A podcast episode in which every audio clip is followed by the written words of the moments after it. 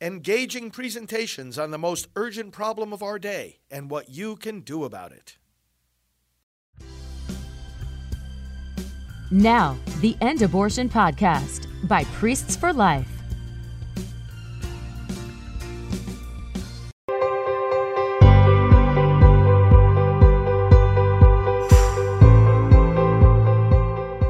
Brothers and sisters, welcome to our time of prayer and scripture together. Pro life leader Frank Pavone here. Feel free to leave your prayer intentions in the comments, and uh, we'll all pray for one another during this time when we seek God's presence. Let's put ourselves in His presence and ask His blessing. In the name of the Father, and of the Son, and of the Holy Spirit, amen. Lord, we continue to celebrate Christmas. We continue to reflect on the incarnation. We continue to do so with the help of St. John in his first letter. We continue to see the deep pro life dimensions of this feast because we know the pro life dimensions of all your word and of all the things we hold dear in our faith, all the things we are convinced of. Lord, deepen our pro life commitment as we now deepen our study of your word. May we understand it more deeply. May we live it more faithfully. May we proclaim it more effectively through Christ, the Word made flesh, and our Savior and Lord. Amen. A reading from the first letter of St. John.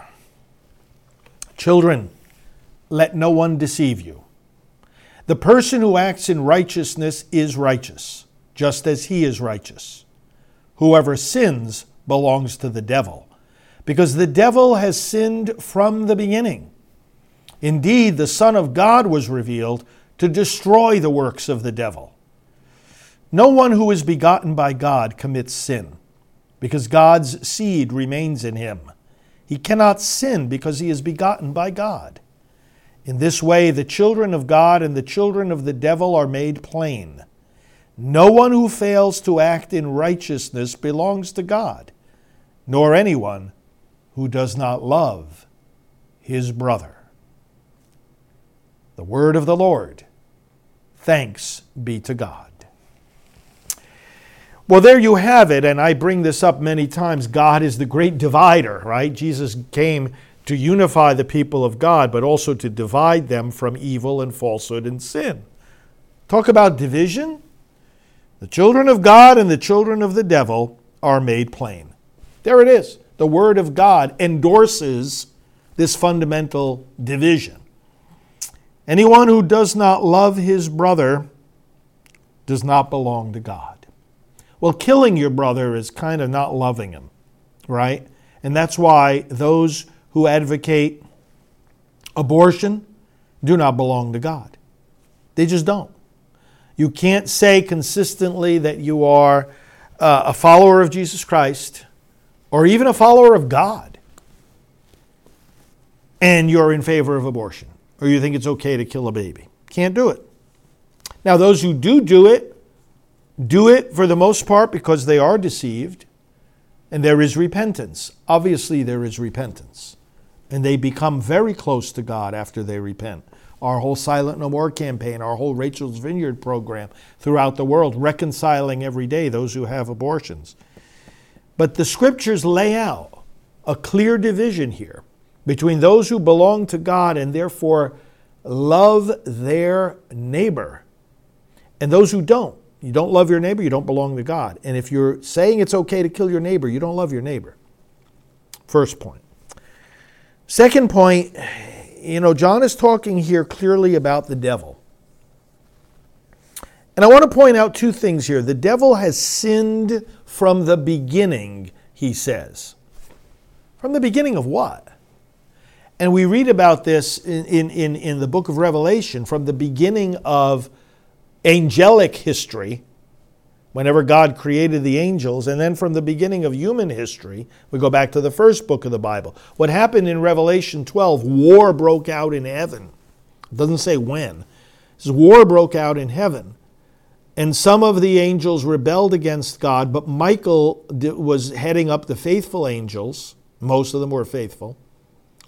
And the word Michael means who is like God. That's the battle cry. Because what the devil did in sinning was thinking he could be like God by his own choice. God wants us to be like him, but he raises us up, he lifts us up. It's his choice. Jesus said, Those who exalt themselves will be humbled. It's those who humble themselves who will be exalted. And Jesus himself gives the prime example of that, as Paul writes to the Philippians though he was equal to God, he humbled himself, even dying on the cross, and therefore God highly exalted him. Philippians 2. You see the difference here as opposed to the one who says, like Isaiah says in chapter 14, he chides the king of Babylon, calls him Lucifer, but he unveils for us here the thinking of the devil. He said, You said, I will ascend and be like God. I will sit on the throne by my own choice. How did the devil sin from the beginning? By thinking he could exalt his, by his own choice, he could exalt himself to be like God. I'll write my own moral code. I'll decide what's right and wrong. I'll kill the baby if that's what I want to do. It's all up to my choice. You confront these abortion supporters with the reality that abortion is dismemberment and decapitation, and they come back and they say, oh, but it's my choice. As if that cancels out the fact that it's murder.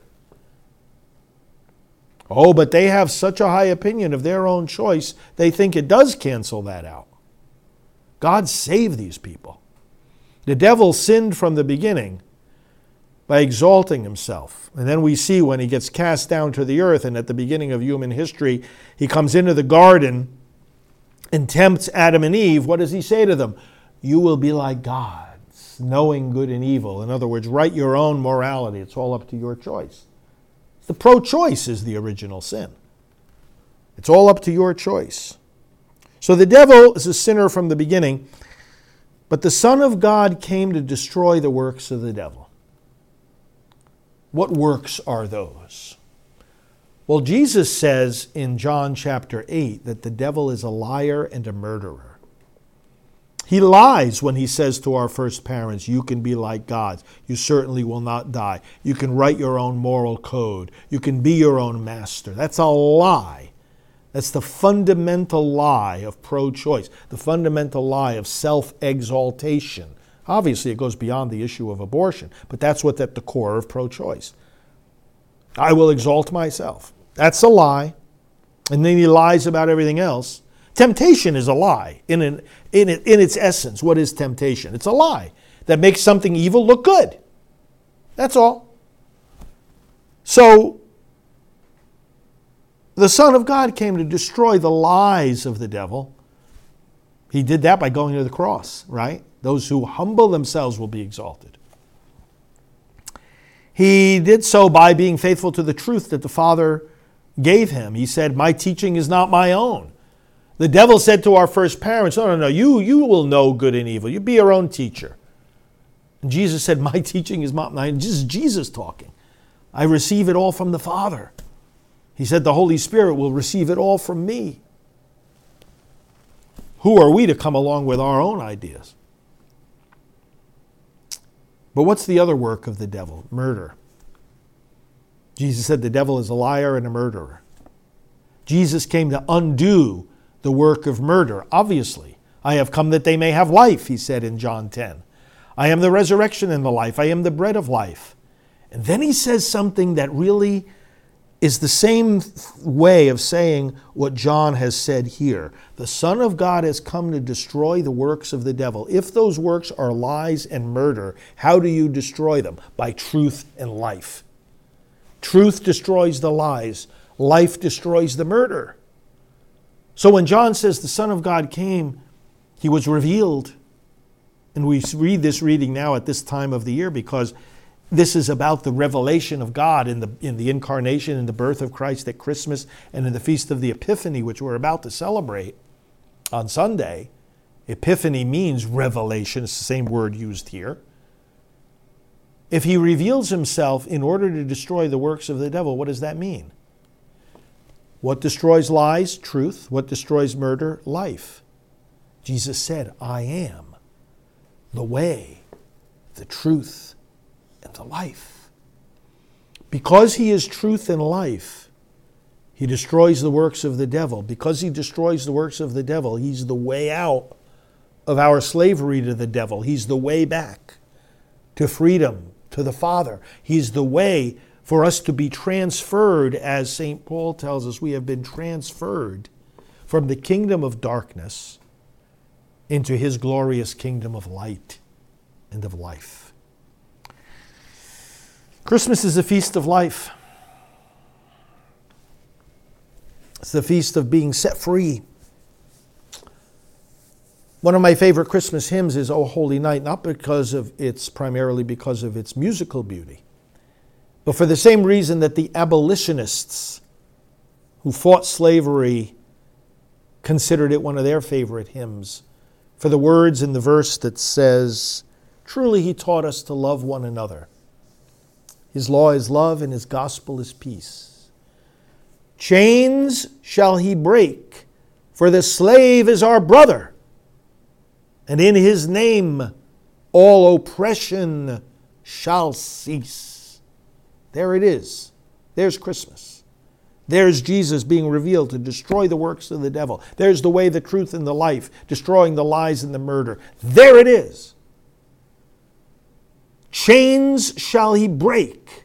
We have been rescued from the kingdom of darkness into the kingdom of light. For the slave is our brother, the abolitionist said, because of the incarnation of Jesus Christ, because of Christmas, because of the Christian gospel, we must set the slave free. We cannot enslave one another because that slave is our brother not a possession that we have. He's a person equal to the rest of us. He's someone just as loved by Christ as we are, someone for whom Christ would have died if that were the only person that needed to be saved. Christmas obliges us in welcoming the child to welcome everybody else. Pro choice is incompatible, totally incompatible with Christmas for numerous reasons. Chain shall he break the chain of abortion that oppresses our unborn brothers and sisters. He breaks Jesus Christ because he came to destroy the works of the devil, came to destroy abortion. Brothers and sisters, how, how on earth can anybody say, number one, that they can be a Christian pro choice, or like Biden, or I can be a Catholic and pro choice? What in the world planet are you living on? And secondly, how can anybody say that it's inappropriate for the preacher in preaching the Word of God to address the abortion issue? It's the most appropriate thing in the world. As these readings, properly understood, show us. Let's pray. Father,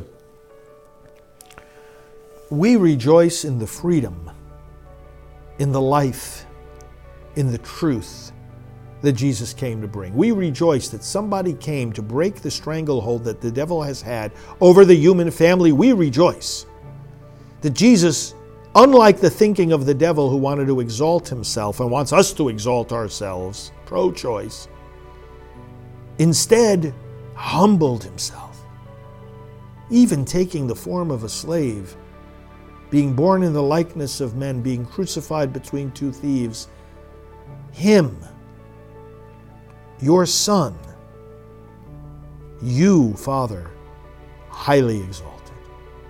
You bestowed on him a name that we invoke as the name above all names. You bestowed on him a name at which our knees bend and every knee shall bend. In the heavens, on the earth, and under the earth, every knee shall bend, even of those who pierced him. Every knee shall bend, even of those who pierce the unborn every day by their practice of abortion, ye shall receive the, the worship of all creation. This is Christmas. This is Epiphany. This is the revelation of your love for us. You set us free. You exalt us, Lord God, when we submit to your truth about the sanctity of life. When we embrace not just the baby in the manger in Bethlehem, but every baby in every womb of every mother of all history. Our brothers and sisters, the unborn children. We pray for them today, especially those in danger of abortion. We pray for those moms and dads so enslaved to fear that somehow, somehow, they feel they can kill their own child. Lord, save them from this mistake And bless all of us who seek to save these babies. Let us never apologize for putting the emphasis we place on abortion. It's exactly where that emphasis and that attention and that priority belong because if we don't get this straight, if we don't fix this problem, we will fix no problem. Father, thank you. Hear all our prayers, answer all our intentions, meet all our needs, and hear us now as we pray the prayer Jesus taught us Our Father, who art in heaven, hallowed be thy name. Thy kingdom come, thy will be done, on earth as it is in heaven. Give us this day our daily bread, and forgive us our trespasses, as we forgive those who trespass against us. And lead us not into temptation, but deliver us from evil. For thine is the kingdom, and the power, and the glory, forever and ever. Amen. Let's pray to our Heavenly Mother. Hail Mary, full of grace, the Lord is with thee. Blessed art thou among women, and blessed is the fruit of thy womb, Jesus. Holy Mary, Mother of God, pray for us sinners, now and at the hour of our death. Amen. Glory be to the Father, and to the Son, and to the Holy Spirit, as it was in the beginning, is now, and will be forever. Amen. Thanks, friends, for joining me. We'll be back tomorrow with these scripture meditations. Bring others along with you. Let's expand our audience. It's always growing, but you can help us grow it even faster. Thank you. Be sure you're connected with me on social media at FR Frank Pavone, and we'll talk to you soon. Hello, I'm Dr. Alveda King, board member of Priests for Life. More money is being spent in America to kill babies in the womb than to save them. Together, we need to change that, and today I want to invite you to support our work at Priests for Life. Why ours rather than other groups? Because we have a unique team that helps lead in every arena of the fight against abortion, and we activate the churches where you find people who are most likely to get involved in that fight. To awaken a pastor about abortion is to awaken thousands of people he serves. We do not receive church funding or government grants. We rely on you for individual donations. We have a very high evaluation among charities and top security on our donation site, prolifegift.org. You can go there for a one time gift or to become a monthly donor, or you can call us at 321 500 1000.